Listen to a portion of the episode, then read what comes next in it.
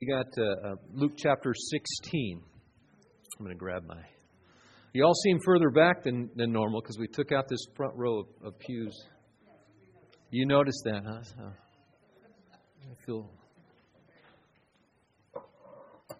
I think it was very helpful for our communion time.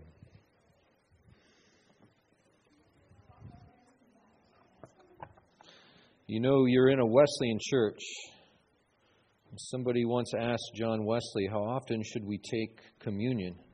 Worried that uh, if you take it too often, it could uh, lose its speciality or uniqueness. And to that he said, Take it as often as possible. Because through communion, because Christ, it's one of the things that Christ commanded us to do it's a sacrament, and that He also did Himself. Through communion comes a special grace of God. There's a work that God is doing in our lives and in, in our hearts. Some of you come from different traditions when it comes to communion, and and uh, you you uh, believe that uh, the uh, juice or the wine and the and the bread actually contain the body of Christ. That he's it's somehow there with them. Uh, some believe that it's transformed into the body and, and blood uh, bread of Christ. you're in a Wesleyan church, so we welcome those beliefs. They're, they're wonderful. and we don't have a communion theology except this. We believe Christ is present in the celebration of communion. So, uh, whatever happens or doesn't happen to the elements, uh, we're not sure. We just say we know when we take communion, Christ is present, and therefore God is doing a work. Grace is happening. And the same is true, another, what we would call sacrament, is the reading of God's Word, or the different ways you read it. So if you're reading God's Word, or if you're in a Bible study and you're studying God's Word, or if you're forced to sit in a church and listen to a pastor and you're hearing God's Word, same too. The work of God is, is, God is at work. His grace is happening. We're in this series called The Forgotten, and we're looking at a few of Jesus' parables. And this morning, uh, we are looking at the parable of the rich man and Lazarus. Anybody familiar with that one? All right, we're going to get a little more familiar with it this morning. I just begin by saying Jesus is the master storyteller. Don't you wish you could have been there as part of the crowd or audience? Better to have been a disciple, right? One of his followers, listening to him tell these tales, if you will listening to him share these stories. He was such a great storyteller that when he began to tell a parable, as we call them, or a story, everybody was silent, even his enemies. Did you ever notice that? They didn't interrupt his parables. Even when those parables were directed against them because of some sin or misunderstanding they had, they still listened. He was mesmerizing. And the wonderful thing about these parables is they're not just stories, they are theological truth wrapped into or mixed into or combined with story. You could call them theological tales. So you can dig deep into these stories, unlike regular stories, un- unlike fairy tales, which are great, by the way. But you can dig into these and find the deep truths of God, but be warned, it's dangerous. See, when you open a book, you're safe because you're the reader, right? Even when you go to the movies, generally you're pretty safe because you're the audience, although they have these 3D movie experiences now, and you never know what's going to happen around your, your seat. But even those are safe. But when you listen to a parable of Jesus, be wary, be careful, because you will find yourself drawn in so deeply that as Jesus is revealing the, the weaknesses and the faults and the sins of the characters, suddenly you find your weaknesses, your sins, and your faults are being revealed. As Jesus is calling the characters to repentance, you can no longer be a bystander or just a reader or an observer. You are now a character in his parable. And the call to you also is Do I repent or do I remain the same? So, with that in mind, let us read beginning in Luke chapter 16, verse 19, uh, the rich man and Lazarus. Luke 16, 19. There was a rich man who was dressed in purple and fine linen and lived in luxury every day. At his gate was laid a beggar named Lazarus, covered with sores and longing to eat what fell from the rich man's table. Even the dogs came and licked Lazarus' sores. The time came when the beggar died, and the angels carried him to Abraham's side. The rich man also died and was buried. In Hades, where he was in torment, he looked up and saw Abraham far away with Lazarus by his side. So he called to him, Father Abraham, have pity on me and send Lazarus to dip the tip of his finger in water and cool my tongue, because I am in agony in this fire. But Abraham replied, Son, remember that in your lifetime you received your good things, while Lazarus received bad things. But now he is comforted here, and you are in agony. And besides all this, between us and you a great chasm has been set in place, so that those who want to go from here to you cannot, nor can anyone cross over from there to us. And he answered, Then I beg you, Father, send Lazarus to my family, for I have five brothers. Let him warn them so that they will not also come to this place of torment. Abraham replied, They have Moses and the prophets. Let them listen to them. No, Father Abraham, he said, but if someone from the dead goes to them, they will repent. And he said to him, If they do not listen to Moses and the prophets, they will not be convinced, even if someone rises from the dead. Gracious Almighty God, we pray that you would add your blessing to the reading of your word in this, that we would hear, that our hearts would receive, that we would be transformed and live and think and be different through the working of your word and your grace in us this morning. In your name we pray, Jesus. Amen. So I'll take you along in this parable. This is just wonderful to hear. We can almost just say, sermon over, right? We're done. And you would be going, hey, Thanksgiving's early. Come early. But I think we need to dig a little deeper so that we get what it is, or at least something, that we can take with us today. There are so many directions we could go in any of these parables. But I want to start just by, if you have your notes, uh, asking you to notice all the differences between Lazarus and the rich man. And I'm going to list a few here. I won't get to them all, and you'll probably see some, some things uh, that I don't see or didn't see, but I just want you to begin to notice the differences. One, we have a rich man. Notice he's introduced first simply as a rich man, and he's wearing purple clothes. That's big. That was meant he wasn't just rich, he was uber rich. He wasn't a millionaire, he was a billionaire because only the super rich could afford this these purple clothes. They were for kings. They they made this stuff from the dye of shellfish that they got from uh, the city of Tyre or, or, Tyre. And they squeeze these shellfish, and it took thousands to get one ounce. And they say that one ounce of purple dye was equal to its weight in gold. Not only is he wearing purple clothing on the outside, but he's got this fine linen. Folks, Jesus wants us to know this man had expensive underwear. That's literally what it says. The finest underwear money could buy, and on the outside, the finest garments money could buy. This is what he's clothed with. And Lazarus is clothed with sores. The rich man feasted lavishly in his house every day. Again, this meant he was part of the uber rich. Uh, we, we know that the rich had a feast once in a while. remember the, prod- the, the father of the prodigal son? He killed the fattened calf. It was a special celebration. This man was killing the fattened calf daily and having parties and, fest- and a festival and feasts daily. He had more than enough. That's an understatement. While he was feasting inside with friends, Lazarus is alone, outside, and in agony of of hunger.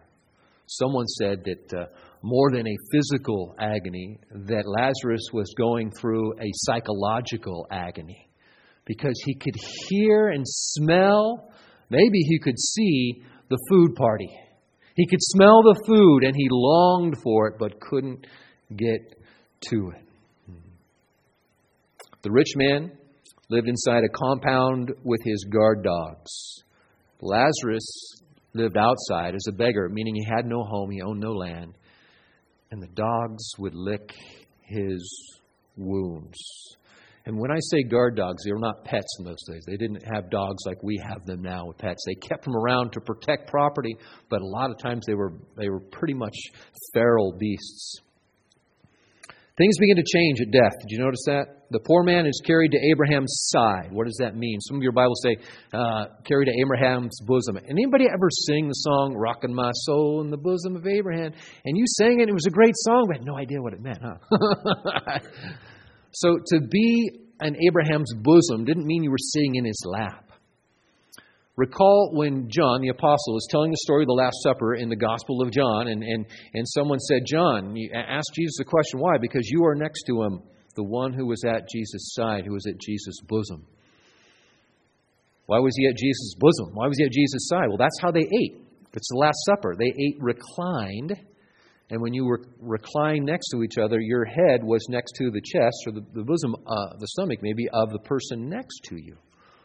So Lazarus in Abraham's bosom doesn't mean he's on Abraham's lap. It meant he's at a feast and he gets to sit next to Abraham. He has the seat of honor. That's what it meant. So in heaven, we see Lazarus is feasting.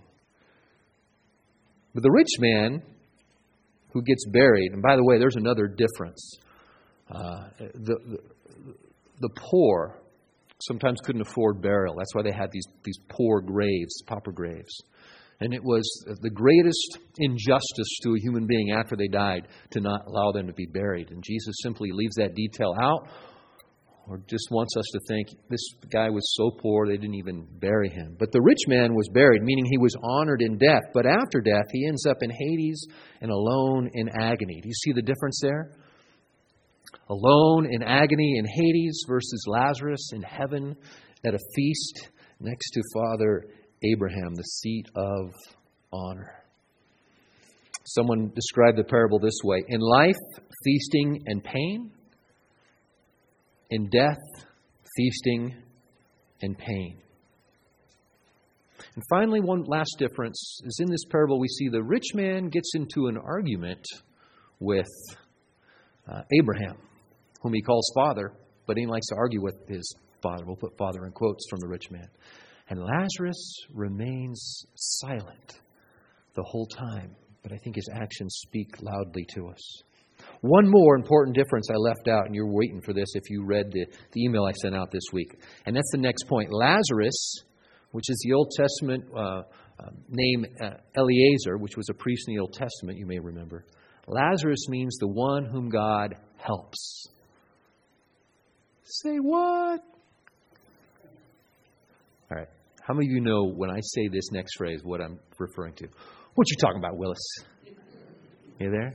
I sent out an email, by the way, and in the say what, if you look at my email where I wrote the word say what, it's what they call a hyperlink. Click on it, and, and you will see what you talking about, Willis. You'll see uh, Arnold uh, from Diff'rent Strokes saying that.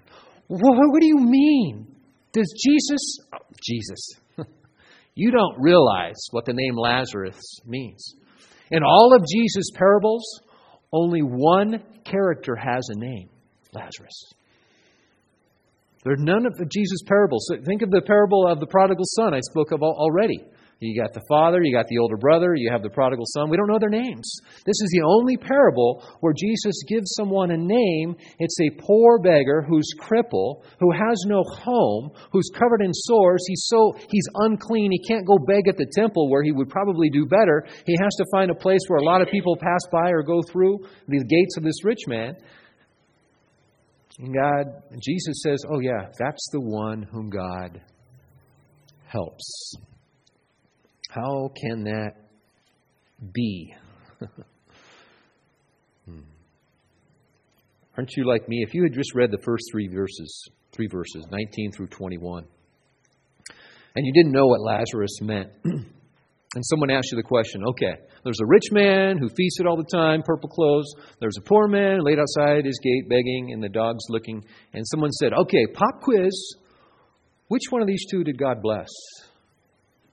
The most? We'll find out he blessed them both, really. Which one of these two would you call the one who God helps? And we would all say, well, the, the rich man, duh. But the rich man doesn't even have a name. And in this parable, not saying this is true of all parables, but in this parable, when you're doing this kind of contrasting thing, and you notice one has a name, that means Jesus knows Lazarus. Jesus is aware of, God is aware of. He understands, and He's not abandoned Lazarus. But it's the rich man who seems distant from God, even though he's rich, and that just blows our mind. But, but he's been blessed, he has all these things. But it's the poor man who's given the name. How do we hear? There's so many directions we can go. How do we hear what, what Jesus is trying to say to us, or one, at least something important Jesus wants us to hear from this parable? And, and I thought it would help us if we, we noticed uh, one, one big thing that jumps out in this parable are that there are two barriers. There's the gate on earth. Did you notice that? It's a gate, it's a barrier. It's mentioned. And then there's also a chasm that's mentioned in, in Hades, or it's in between the area of Hades and, and heaven. Don't build your, uh, um, your end times theology on this parable, by the way.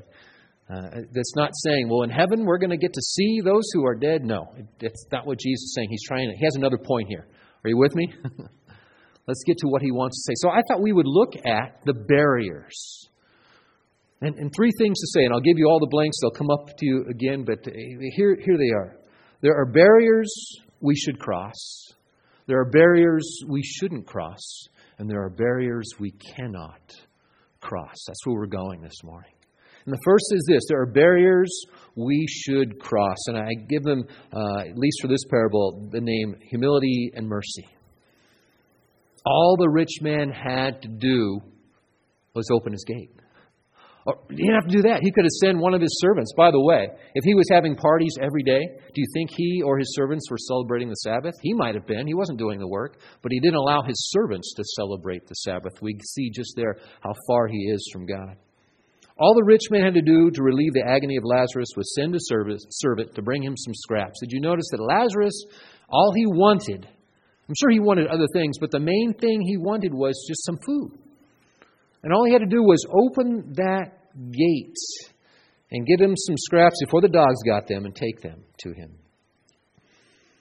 But he didn't. Now, now we know this. He knows he knows of Lazarus. So just don't don't think he doesn't know. He knows of Lazarus because later on, when he's in Hades, he calls Lazarus by name. Even he knows Lazarus' name. But for some reason, he, he this easy to do thing he didn't do. The rich man came to believe, here's what I think he came to believe that the blessings that God had given to him, he got on his own. He lacks humility. He won't acknowledge that everything he has, his uber richness, is a gift of, of God. How, how could he not see that? Something happened. So some, some, some decision was made early on. When, when he got his first job, he didn't recognize, well, this is God's gift. When he got his first paycheck, oh, look what God has given to me. He didn't say that. When he got his first promotion, and the man is talented, right? You see that? The guy knows how to manage a business. He knows how to manage other people. He knows how to make money. He is, he's uber rich, he's uber talented. There are people like that in our world. But he prayed, if you remember the parable from last week, he prayed the same way that uh, the Pharisee prayed God, aren't you impressed with my talents? aren't you impressed with what I have in this world? And because he didn't acknowledge in humility that everything he had he did not deserve, and everything he had was a gift from God, he had no humility. His prayer was like, Hey, God, look what I have accomplished. Aren't you impressed? And without humility, listen, without humility, there is no mercy. Because mercy requires something of us. Mercy requires that we pass through the gate, the barrier that separates us from others. We live in a culture that constantly is pounding into our minds what we deserve, right? We deserve a break today. Remember that one? for all you do, this Pepsi's for you. I know I, I didn't do that one correctly. Are you with me? I need a me day. I deserve a me, some me time. Are you, are you with me here? This is where we live. We are told this all the time. So we think only about ourselves. Our culture is, is saying, hey, we deserve these things. Others don't deserve what I need, my self giving. I can't do that because I'm so focused on me and what I need. We've been praying through this list. Uh, every soul has a name. I'm encouraging you to do that. How many of you know your list? You're praying through that. I asked you a few, uh, a few weeks ago, and I'm, willing to add anybody's name to this. Say, put the name of someone who you want to share the hope of Jesus with. And we began praying in two ways. One was Colossians uh, 4 3, that God would give us opportunity. And secondly was Ephesians, uh, I think it's 6 3, that God would give us the words to say. That's an act of mercy, by the way. And, and I made sure to be clear, and I'm just clarifying it now. We're not praying that God sends someone into these people's lives to talk to them. You can pray that way. But we're praying, God, give me an opportunity to show mercy to that person. I pray through that list every Tuesday morning. I just want you to know that. But have you noticed it's not easy to do? It's easy to pray, God, bring so and so to Jesus, help so and so understand you. But it's not easy to actually call them up or send a note or get together with them because you have to cross the barrier of mercy to do that. That becomes an act of self giving. And not only that, I don't know about you, but some of us put people on our list that we're not particularly fond of, that aren't, aren't easy to hang out with and get along with, which requires even more mercy. Can you imagine a man covered with sores laying in the ground near your house, what he must smell like? How uncomfortable it would be to show mercy to that that person? Mercy is hard. It means we have to show God's love to those, to people who make us uncomfortable. How about inviting people to church? We have these new invitation cards. I meant to have one with me, but they're out, outside. And I encourage you, invite someone to church. That's an act of mercy. Invite someone to our Sunday Night Live if you're in the youth group. That's an act of mercy. And you notice that mercy is not only uncomfortable, but it's not always returned politely as well. You can show mercy and get a no. You can get a mercy and, and get something rude. When we, when we have these outreaches, they're acts of mercy. Why? Because they force us to get out of where it's comfortable here and go out and talk to and meet people and share the love of Jesus with them. There are barriers that we should cross. This rich man was the recipient of many of God's blessings, but he didn't acknowledge they came from God. He didn't humble himself before God, and so he refused to cross the barrier of mercy. And secondly, notice this there are barriers that we shouldn't cross. There are barriers we should cross, and there are also barriers that shouldn't be crossed. We turn our attention now to Lazarus, the beggar. I just point out two barriers he didn't cross, and they'll come up on your screen here bitterness than self pity. We need to know he's not a beggar because he wanted to be a beggar. In this day and age, if you were chronically ill, if you were handicapped, and if you didn't own land, there was nothing else you could do. They didn't have specialized vocational training. Um, this was the only way you could make a living. If Stephen Hawking had been alive in this day and age, you know Stephen Hawking, one of the greatest minds of the, are we in the 21st century or of our age? And he had Lou Gehrig's disease. He, became wheelchair bound, couldn't even speak. If he had been living in the first century, he would have been a beggar. But that is a, a, legitimate job in the first century. I just want you to know that. It wasn't some, someone who just gave up on life. He could have just, Lazarus could have stayed home and not begged. this was his way to help feed himself so he wasn't a burden uh, to others. But that doesn't make it any easier, does it?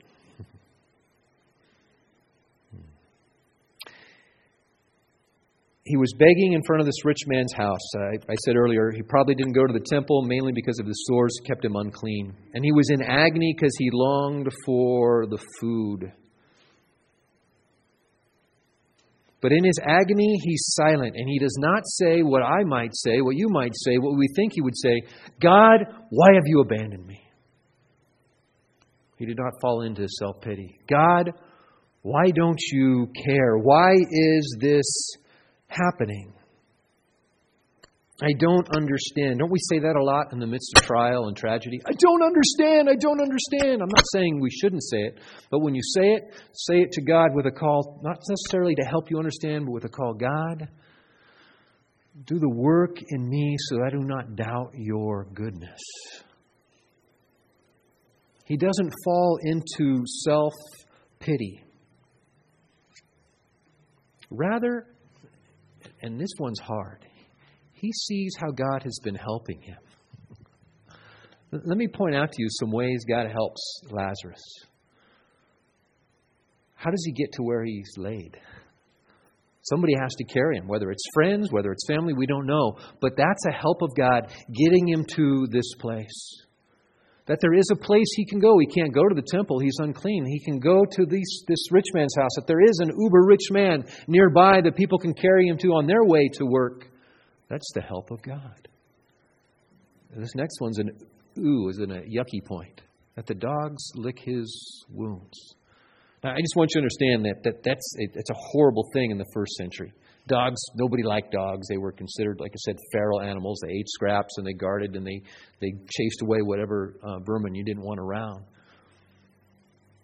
And if you saw this, uh, you might think gross, but in the first century, you would think that's, that's horrible what's happening.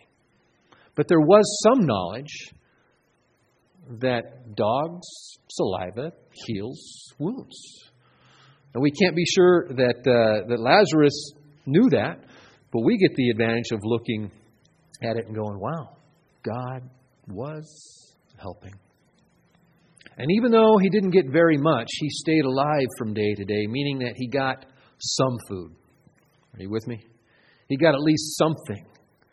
And for those little helps, it's unimaginable to think this. For those little helps, Lazarus recognizes the goodness of God. And when I say little, we have to put that in quotes because the little helps of God are big. Whatever thing God chooses to do in our life is big. So you go back to the Old Testament story of Elijah who wanted to hear God speak to him, and, and there was the earthquake, and there was the whirlwind, right? And there, I can't remember the other thing that there was, and but God wasn't speaking. And then there was, remember the story? A whisper. That's God speaking. And that was big. Not that the whisper was big, it's because it was God who was whispering. So the little, we got to put them in quotes, helps of God are big things if we recognize them as God's help.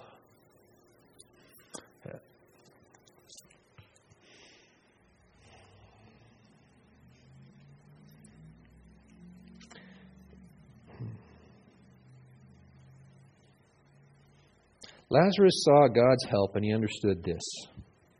That God's purpose is not to relieve us of agony. It's not to remove trouble from our lives. I'm going to say that again because I don't like it. that the purpose of God is not to relieve our agony. That His purpose in our life is not to take away all of our suffering. And we think that, don't we? And we have these sayings if you do good, good will return to you. Is that true? Found that to be true? If you show mercy to others, other people will show mercy to you. Now, if you show mercy to others, God will show mercy to you. But you don't get that mercy back from other people, huh? Maybe when we hear that, when someone says karma, we gotta just spit on the ground. That's not true. It would be great if that were true, or maybe it wouldn't be a good thing. But that's not the truth. And so when we think God's purpose is to relieve my agony or remove my situation, what does that do to our hearts when we think that way and God's not doing it? What does that do to our opinion of God? It turns us against Him. And because Lazarus refused to think that way, because he saw God's, quote, little helps, he did not have bitterness in his heart because it would have been easy, so easy. In fact, you and I are guilty of this. When you read this parable, we are bitter at the rich man, right? you want to go over and, and take his purple robes and wrap them around his neck and. Ju- okay, that's getting too violent for a Sunday morning. But notice that, that Lazarus, he could have pushed through those gates. He could have crawled over. He could have told his friends, throw the gates down. He could have gone over the threshold into having bitterness, to having anger against this one percenter. He could have organized a march. He could have got on social media and said everything that was wrong with this rich man. But he refused to allow bitterness to take over his heart. And that has got to be the biggest of the little helps that God gave to Lazarus. And I think probably the main point of this parable, especially for us who live in a world today where, where bitterness is celebrated. He shows himself to be a true child of Abraham, a true child of God, by not holding bitterness in his heart. I went out yesterday. Unfortunately, I had to run some errands, and the Christmas holiday shopping has started. And with, within, within just five minutes, I heard more honking than I had heard in the previous five weeks. Uh, one, you know, the guy was going straight, a four-way stop. Person turning left in front of him had the right of way, but uh, this guy went, and this person didn't like it. I'm not going to say genders, okay, but that person only had to slow down a little bit and just laid on the horn. The other person was a mile away, still going with the horn. I said, "You feel better?" That's why we do it for that comfort. We, we choose bitterness because it comforts us. Lazarus rejected bitterness because he wanted the comfort that comes only from God. Uh, you know, not a half mile later, uh, someone getting off the freeway, San Dimas, you can tell the person was uh, on their phone. The person behind them, the light screen gives. It was a friendly. It was a tap honk. It's one of those. I like those. You know, tap honk.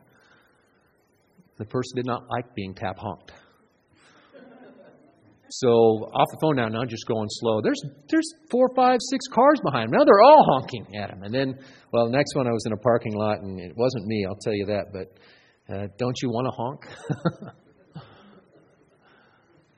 Someone ought to do this. It's the most wonderful time of the year. Take that song and just put honking so- uh, horns in it. I don't have that talent. It would it would go viral on the internet.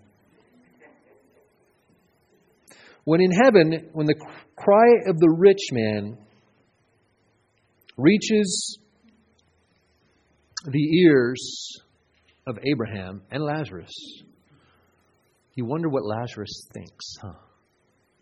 So remember, this is not how it's really going to be in the afterlife, but Jesus is, is telling this parable to say, here's Lazarus finally being comforted with Abraham. That's really cool right? Father of the, the patriarchs, father of the, of the nation of Israel. And, uh, and here is this guy who ignored him totally, could have shown him mercy. Now he's crying for mercy, and you're thinking, ah, Lazarus is like, mm, nah, forget you. But, but, but look at what, this is crazy. Look at what Abraham has to say in verse 26. Besides all this, between us and you, a great chasm has been set in place, so that those who want to go from here to you cannot. Who would want to go? Are you following? Who wants to go from heaven to the flames of Hades? Why would Abraham say that? Can you not picture Lazarus whispering in his ear? Hey, he, he needs help. I'll go. He can't go, he's not allowed to go. Do you see the total lack of bitterness? This is what we say is a true child of God. We'll say it in the Jewish way, true child of Abraham, because Abraham, if you know your Old Testament, he was, he was his one gift was hosting. He would never leave someone outside the gate or, or let someone stranger pass by. He welcomed the strangers and he fed them. One time he did that. Ended up being angels, two angels, and uh, um, the angel of the Lord as well. Hmm. And he was able to have compassion. Lazarus was able to have compassion on the rich man because he chose in this life not to cross the barrier of bitterness and self pity. All right, one more. There are barriers we cannot cross. We're going to return to the rich man now. Talk about the hardened heart. So there are barriers we should cross mercy. There are barriers we shouldn't cross, but could if we chose to self pity and bitterness. And then there are barriers that we can't cross. Maybe a better way to say is we can no longer cross. So it's a weird scene because here is the rich man.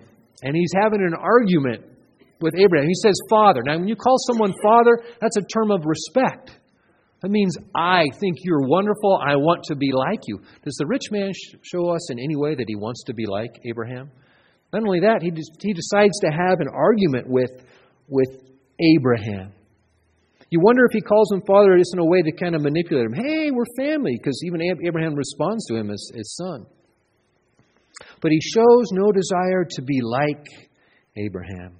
He shows no desire to, uh, to follow Abraham's example of showing hospitality to those in need. And the rich man seems to be only aware of one thing his agony. On earth, he was focused on his comfort, right? That's why he didn't show mercy. I want to be comfortable. I want to be comfortable. Showing mercy, uncomfortable. Not going to do it.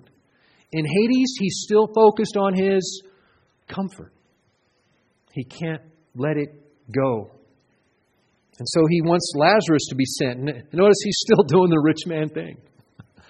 He's ordering Lazarus around. He doesn't have his other servants. Maybe they're not going to go to Hades. So he's saying, well, send Lazarus. He's still doing the rich man thing. Send him to serve me because I need people to take care and make me comfortable. That's what I do, that's who I am. He's still doing the rich man thing.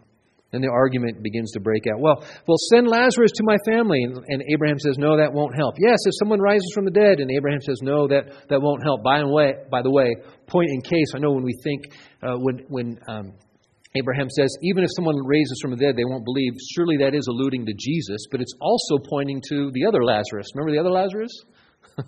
Who rose from the dead, and you thought, well, that would have convinced the high priests and, and the Pharisees not to kill Jesus. Just the opposite. They wouldn't listen to the prophets. They weren't going to listen to the resurrected Lazarus. In fact, if you go back and read that story, they wanted to have him killed. I guess you would say again, or wanted him to die a second time. Hmm.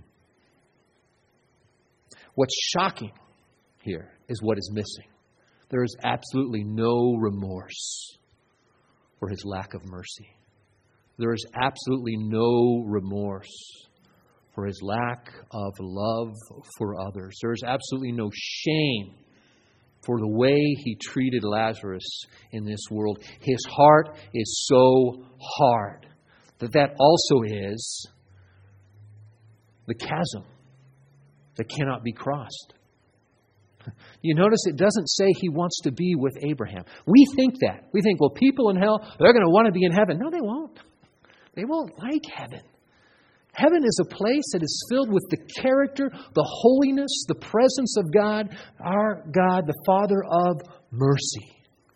If you don't like mercy, if your heart is filled with bitterness, you're not going to like God, you're not going to like heaven. You want to be out of your discomfort. Everybody wants that. That's going to go on for eternity. That's why we get the comfort of God for eternity. Aaron and I just finished reading uh, Pilgrim's Progress uh, together. Uh, the um, uh, I almost want to say Paul Bunyan, John Bunyan uh, book. If you've never read it, I encourage you to read it. Get it in an updated English uh, version because it's very hard in the in the old English. We didn't even try that. And at the end of the book, Christian and his, his companion, hopeful, make it to the city of God. They make it to heaven and the doors are open and they're welcomed in, and it's a wonderful celebration. And Bunyan is wise. He doesn't let us see what happens inside. The gates close on the reader. You go, oh man, I wanted to go in with them, but you don't get to till one day, right? But right on their heels is another pilgrim. His name is Ignorance. And Ignorance has not repented. He has not wanted the heart of God. He has not wanted to change his ways. He's not wanted to, to let God change him. But he makes it there nonetheless. And he says, Let me in. And they say, I don't think so.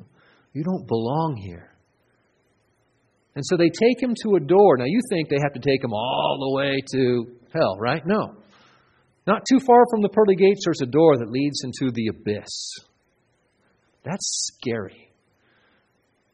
That someone can get so, think they're so close to heaven.